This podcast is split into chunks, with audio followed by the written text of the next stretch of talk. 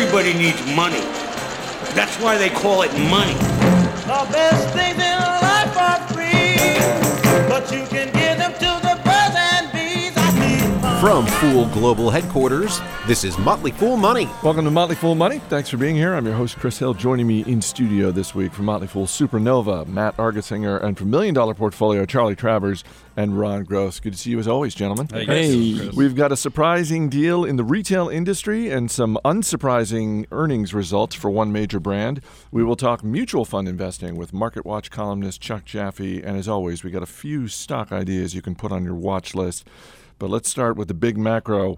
And just like last week, guys, we begin across the Potomac River. The government shutdown continues, but we are seeing possibly, Charlie, some signs of progress on the debt ceiling. On Thursday, the Dow was up more than 2% after House Republicans proposed a short-term extension to raise the debt ceiling for a few weeks. Where are we now? Seems like a little bit of a premature celebration on the market's part. And I think so. I should make it clear we are taping this on Friday, and anything can happen over the weekend. Yes. But I would really hope by the time we get to, say, Monday morning, there is a hard deal on the table that is signed and delivered, and we can go forward from there.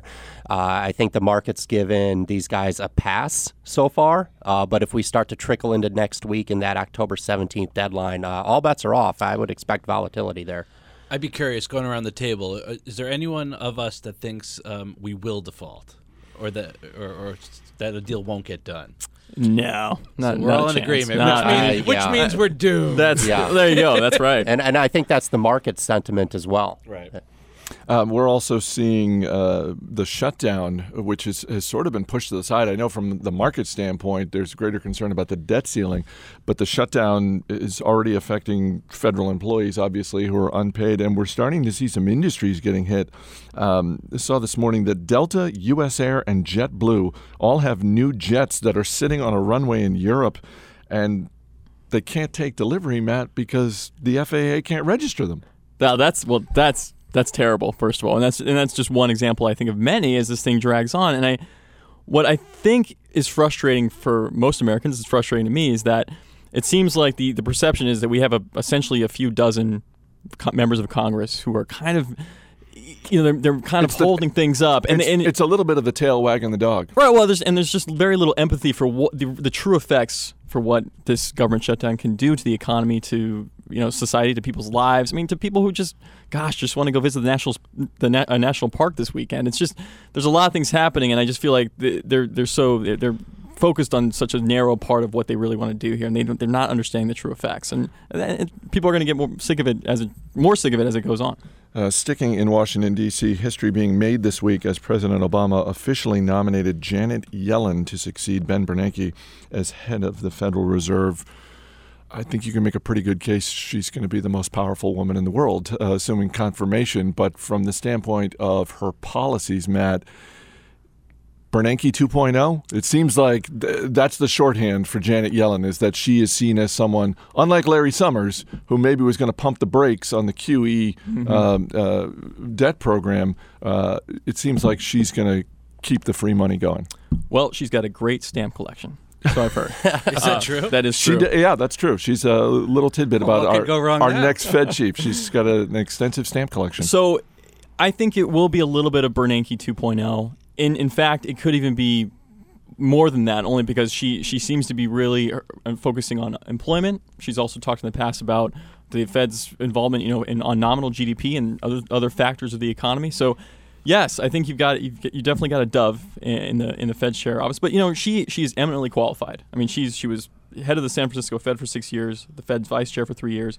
She was the chair of the Economic Council for 6 months. She's much more qualified than Bernanke coming in, and her husband's a Nobel Prize-winning economist, by the way. So family. I was going to say, what's Thanksgiving? And she's a philatelist. Yeah, what's Thanksgiving dinner like in the Yellen household? We're talking supply and demand. Turkey. I mean, no, but I think she's definitely the right person for the job, and very, very highly qualified. As you said, besides her incredible resume, I do really like the fact that she's known as an unemployment hawk. She's really focused on unemployment. Yes. To me, that is the linchpin of what's going on here. We got to put people back to work. We haven't really even talked about it that much lately because there's so much other craziness going on. But people have to get back to work, and she understands that. And on the softer side of the scale, the big difference between the Bernanke Fed and the Greenspan Fed is in the clarity of the communications as to what the Fed was doing.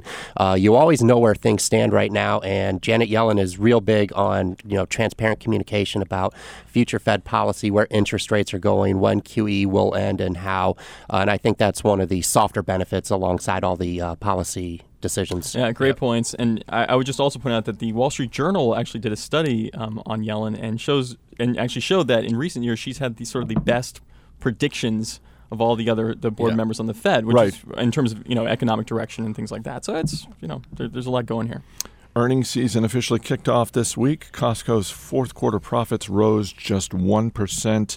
Ron, some people were looking at the results and saying this kind of seems like a mixed bag. You actually think it was better than that? It was. The headline was a little bit misleading, and the stock sold off immediately upon. But then later in the day, we saw a nice rebound. And it's kind of an accounting anomaly in the sense that there was one extra week last year's quarter. So it makes the comparisons off a little bit. It doesn't look as good as it is. Plus, operating expenses were up a bit. Some people were worried about that. But operating margins actually held steady, so that's fine. 86% retention rate around the world remains unbelievable. Comp sales up 5%, membership fees up 3%. So yes, I think Costco continues to do what it does best with that great business model it has. They have about 640 warehouses around the world. As part of this earnings announcement, they said next year they're going to open 36 more. That seems a little conservative, and yet at the same time, they have a good track record on this, don't they? They do. They know how to do it. They're methodical about it. They go into areas where they know they'll have a great demand. International is a little bit the wild card here. How many stores can we grow? How many can we put in Australia, Japan, Mexico, what have you? We'll probably see a doubling of stores over time, at least. More than that, it's hard to say. This week, Google and Hewlett-Packard unveiled the HP Chromebook 11. It's an 11-inch laptop that runs the Chrome operating system. Charlie, $279, they're sort of making a play for the lower end of the market. What do you think of this news, and do you think it moves the needle for either of them? Not this one specific product. I do think it's representative of bigger trends that do affect both of these companies, and that you are seeing capable devices coming way down in price. It used to be to get a decent laptop, you're paying north of $1,000. Now, these Chromebooks do have lower functionality than a comparable Windows or Mac product, but that's not really the point. They're basically a gateway to get on the internet and all of the services that you can get through Google. And this is actually in tablet pricing territory, which is pretty interesting. I don't see either of these companies making a whole lot of money here, but this is where the market is going for hardware. Exactly. And so my question is, I assume I don't know the intricacies of the deal, but I guess Hewlett-Packard is going to be the one behind the hardware here. And again, I ask the question, if you're an investor and you're looking at companies who are really in the hardware space, I'd be less excited about those going forward, because I think it is a race to the bottom dollar on the hardware side. But on the software side and the services side, of course, where Google, we know, does really well, that's kind of where you want to be. Yep. Although Hewlett-Packard stock has had a pretty amazing 2013. I mean, right up until the point that it was booted from the Dow, it was the best performing stock in the Dow. Interesting. Yeah. Charlie, you were saying before we started taping that Hewlett-Packard CEO Meg Whitman, little steamed with Microsoft, maybe? Because of the Surface devices they're making. Microsoft used to be just a provider of operating systems and productivity software, and now that they've made their own hardware, they're rankling the feathers a little bit of their OEM manufacturers like HP. We'll see what happens over the next year. Coming up, if you think you are not affected by the government shutdown, we are going to change your mind. Stick around. This is Motley Fool Money.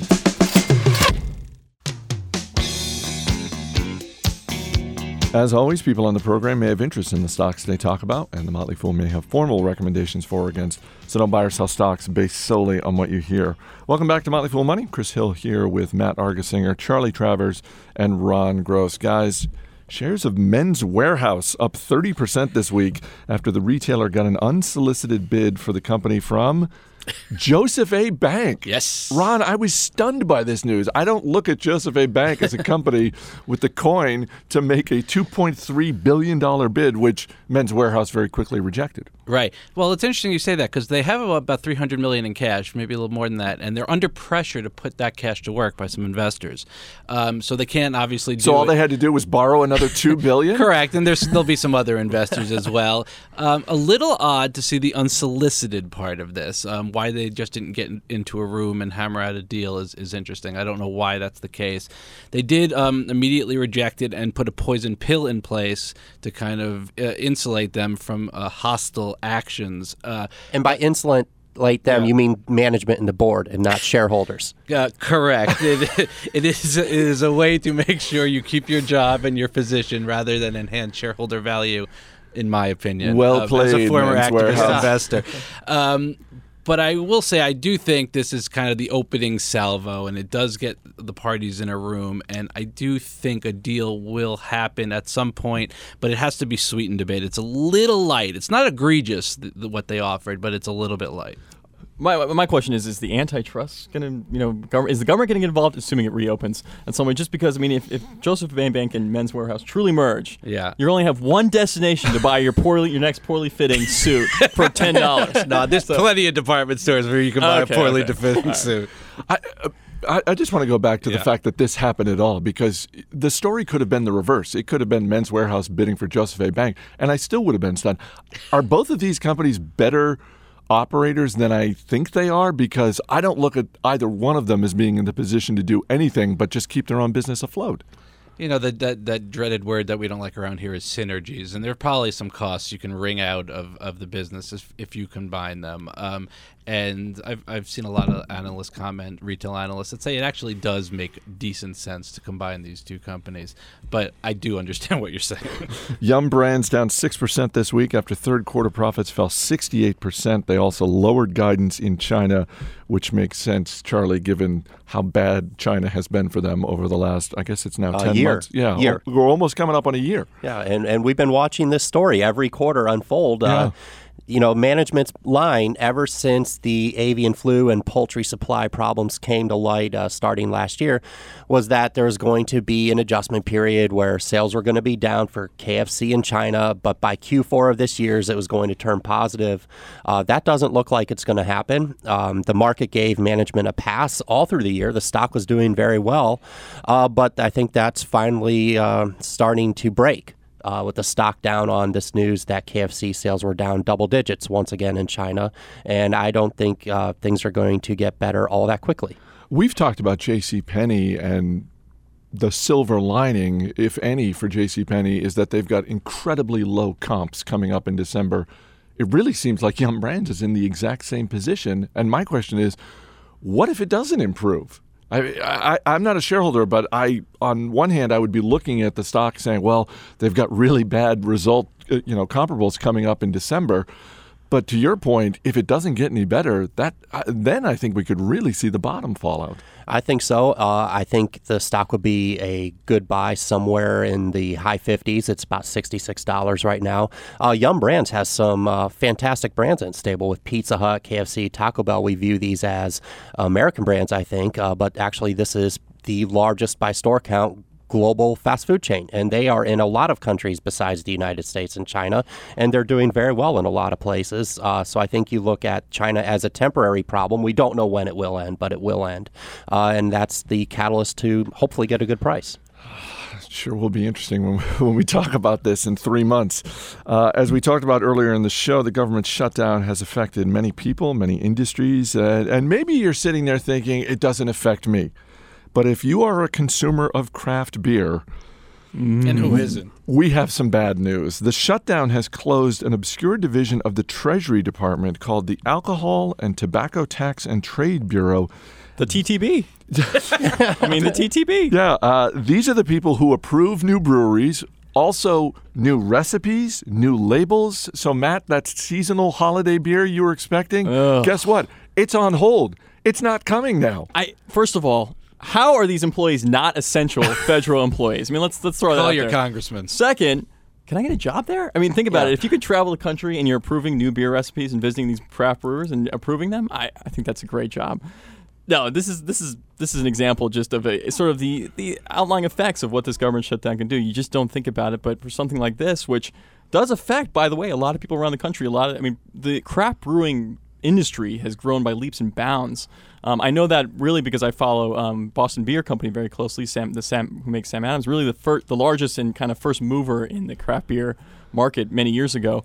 And, you know, Jim Cook is always going around the country helping these sort of startup breweries grow and prosper. And, man, just to see it, how it can hit with the TTB closing, man, it's just brutal. Yeah, you were saying before we were taping that they have a financing arm? I mean, is Sam Adams going to get into the mortgage business next? Well, they kind of are a little bit because they do lend money. Jim Cook and Boston Beer lend money to brewers, you know, all around the country to start up and get their operations going. It's kind of a little bit philanthropic in a way, but...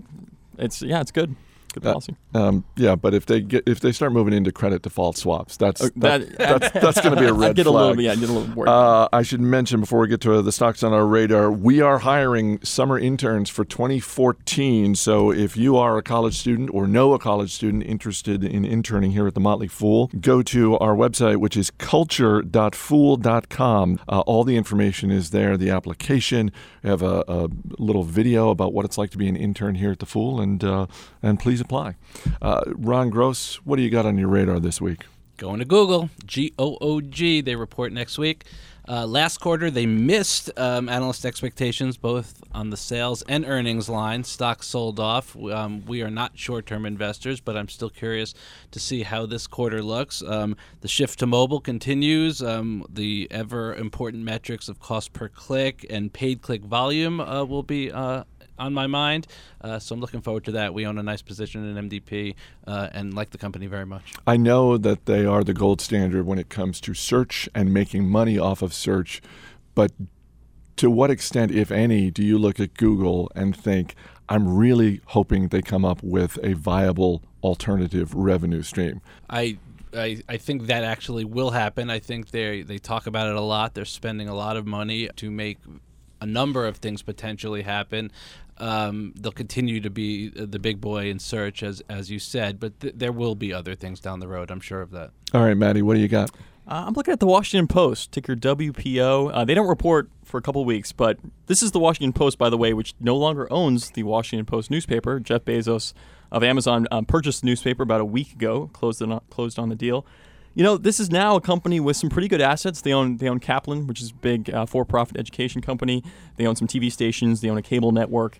Don Graham is the CEO. He's been the CEO for going on 3 decades, I think. And he's a little bit of a Warren Buffett disciple. So you have a company with a great balance sheet, making acquisitions, buying back stock, good management. You know, something I'm looking at is a potential, you know, good asset play, maybe a good value play. Maybe Ron can look at it. I don't know. Sounds interesting. No pressure. Charlie, we got about 40 seconds. What do you got? I'm looking at McDonald's, Chris. It actually, ticker's MCD, hasn't been a great year for McDonald's, but this is a great business. And you get a dividend yield of 3.4%. They've raised the dividend every year since 1976, which is an impressive run. And so if you just want one of these, you know, large cap blue chip companies that let you sleep well at night, McDonald's is worth a look, and they report earnings on October 21st. I know he doesn't like their food, but that's the kind of dividend that James Early just loves. Yeah. All right, Charlie Travers, Ron Gross, Matt Argosinger. Guys, thanks for being here. Thank you. Up next, how to find a financial advisor and what to look for in a mutual fund. You're listening to Motley Fool Money.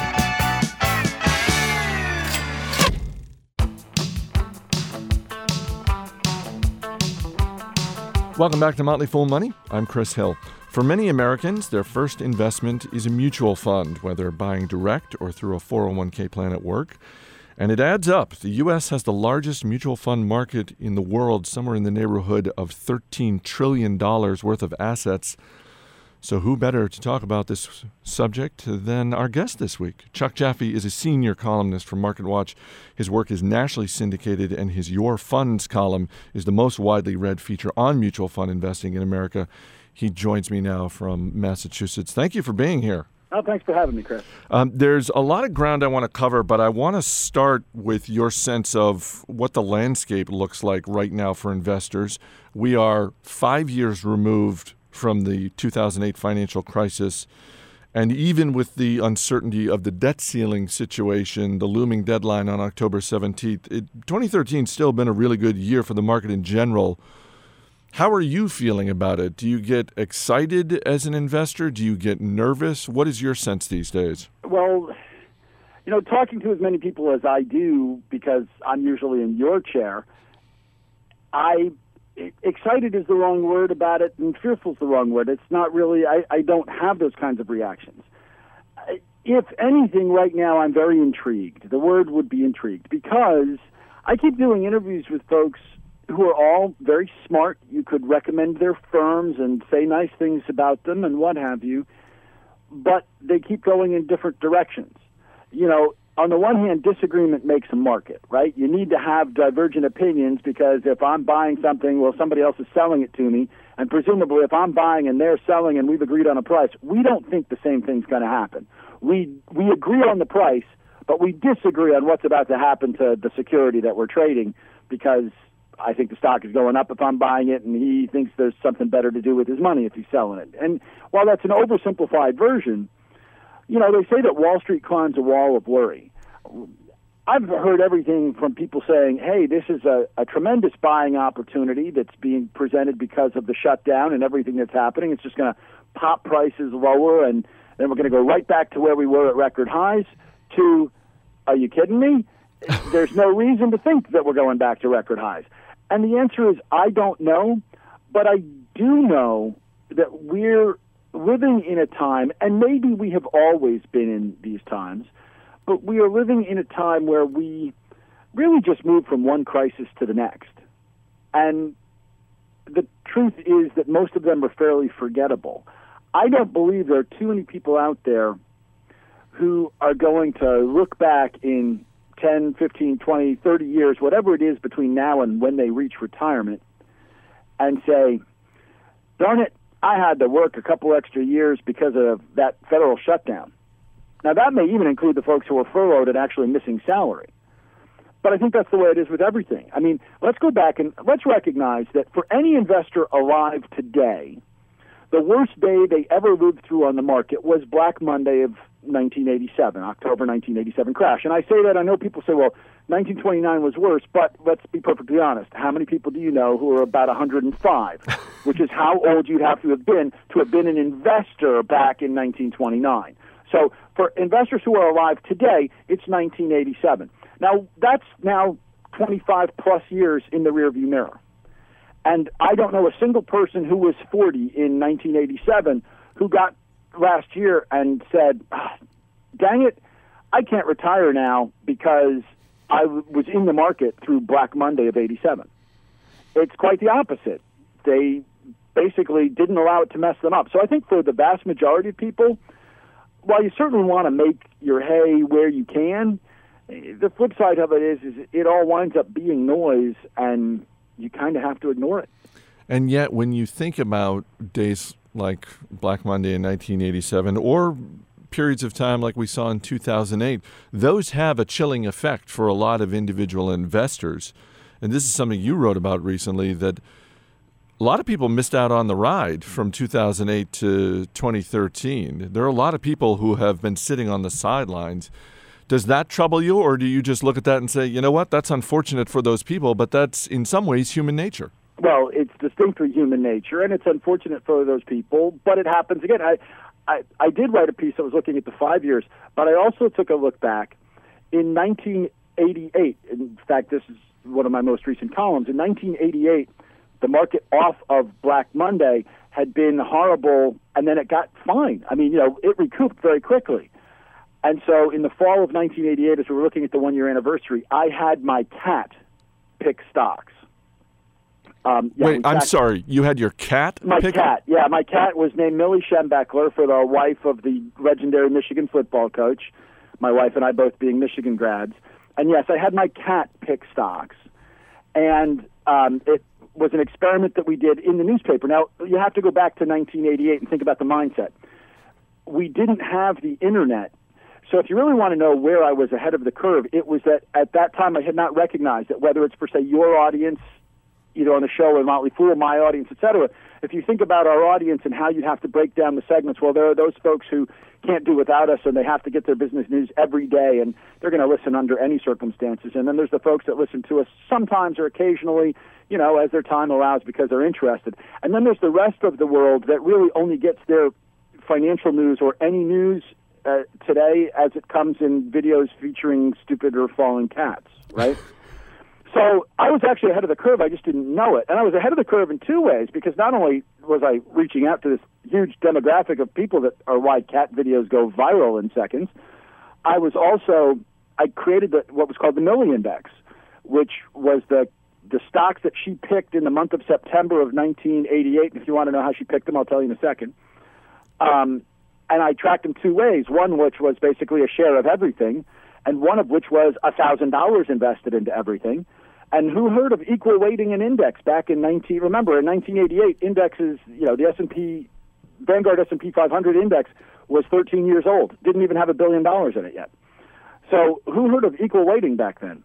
And by the way, over the 12 months that we tracked it, my cat crushed the market.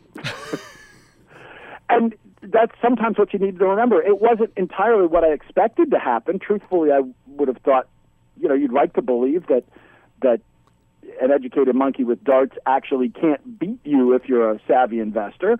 But, you know, sometimes that's what you have to remember is that maybe, and the piece that I wrote was sort of taking a look back going, you know, I hear a lot about newfangled ETF products.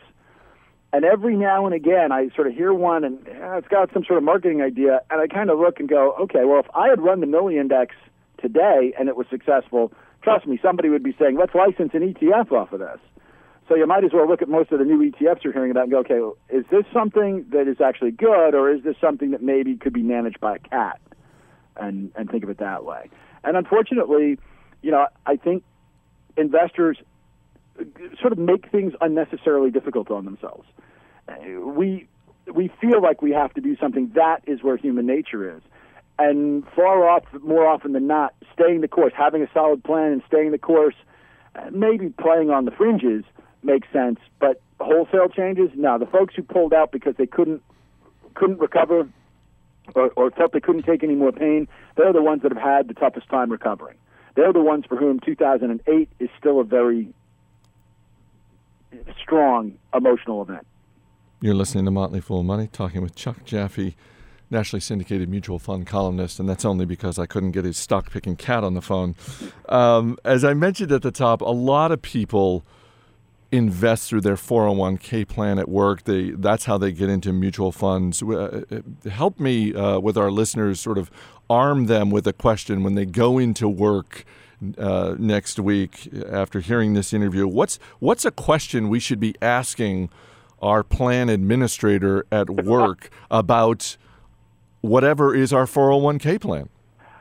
Well, it depends on how you're going to be as an investor. I would like to think that your audience, being fairly smart about this stuff, my audience as well, perhaps is not just investing in their 401k. They're investing inside their 401k and outside their 401k. And if that is the case, then the question that for many people is the right question is, which of these funds is the least damaging? And I know that sounds horrible because it makes it sound like all funds are terrible, which is not the truth. But in so many 401k plans, you are investing into high-cost funds or high-cost structures. Now, that's not necessarily always the fund's fault. My sister runs a small business and a couple of years ago started a 401k plan for her employees. And running a small business, well, one of the ways that you help share the costs with your employees of giving them this benefit is you say, we'll take a higher cost plan. And that's acceptable. But if I were one of her employees, I would want to make sure I'm getting the very best thing for what I'm doing with that money, because you want to take advantage of any sort of matching funds. But then I might be saving everything else outside of it. So I think for a lot of people, it's really examine the plan and determine, can I build a real retirement portfolio entirely inside of my 401k plan? Or should I be buying the best of what's here, making sure I capture the benefits of the savings and any matching benefits, and then save whatever else I can outside in better vehicles? Coming up, more with Chuck Jaffe. You're listening to Motley Fool Money.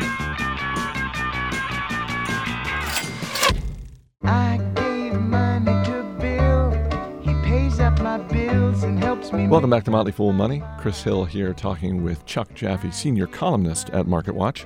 Now, since 2005, the SEC has required mutual fund managers to report how much they have invested their own money in their own funds. And according to data from Morningstar, only 49% of funds have a manager who's invested in the fund at all.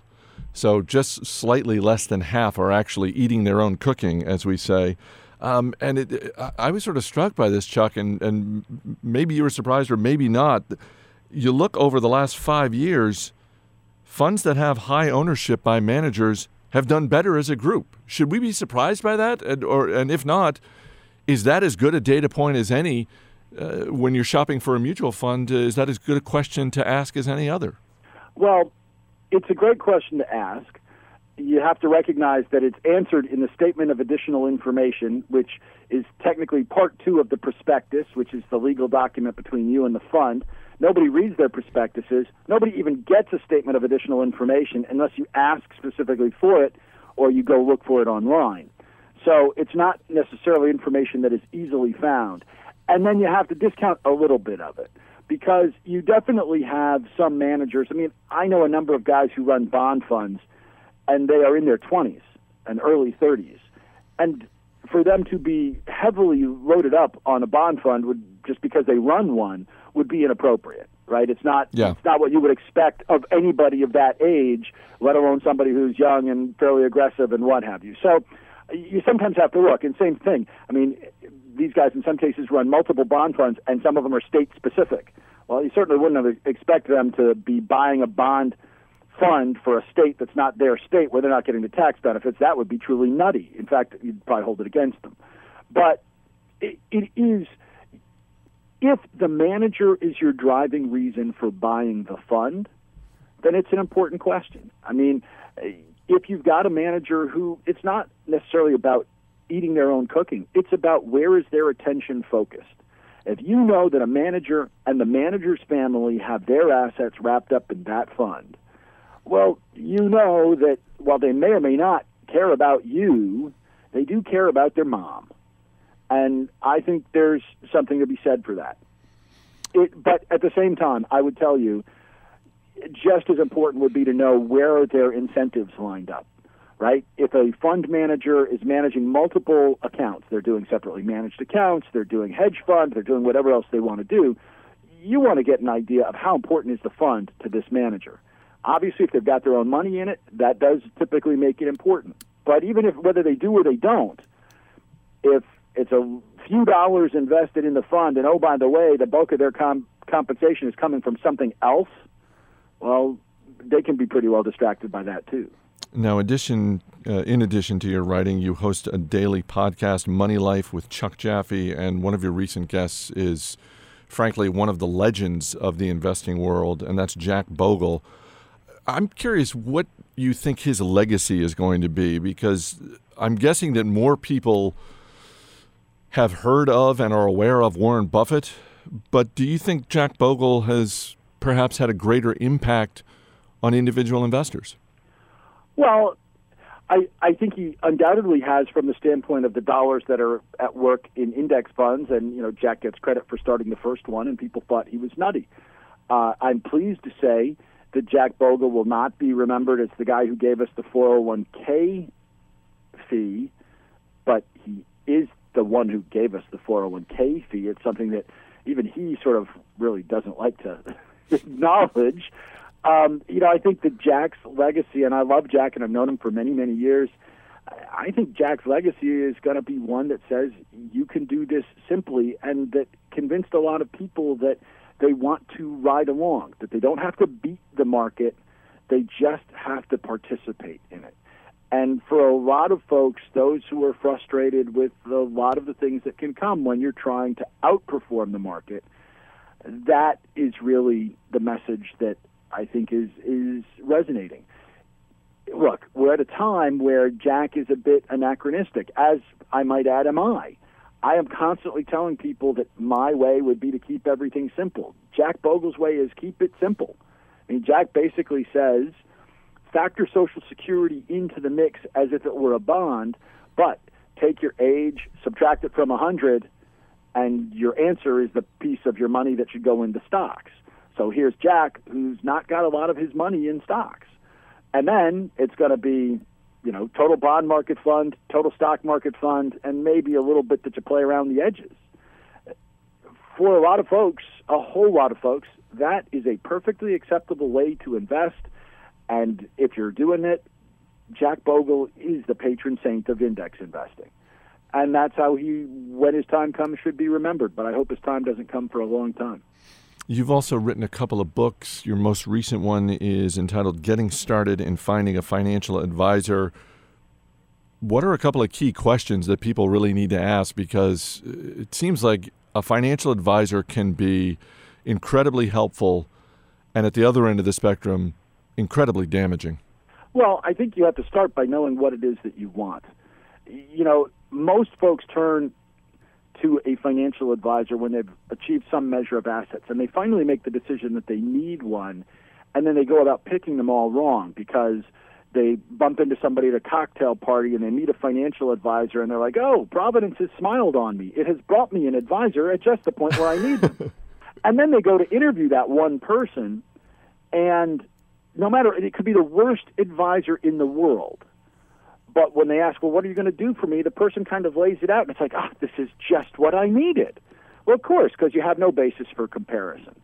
So I think that, A, the biggest mistake people make in hiring advisors is that they only ever interview one. The vast majority of people who I have talked to over the years on this subject, and having written two books on choosing advisors and working with advisors, I've given a lot of talks on this. The vast, vast majority of folks have done no more than one interview before they wind up picking their advisor. It's a horrible mistake to make because you have no basis for comparison.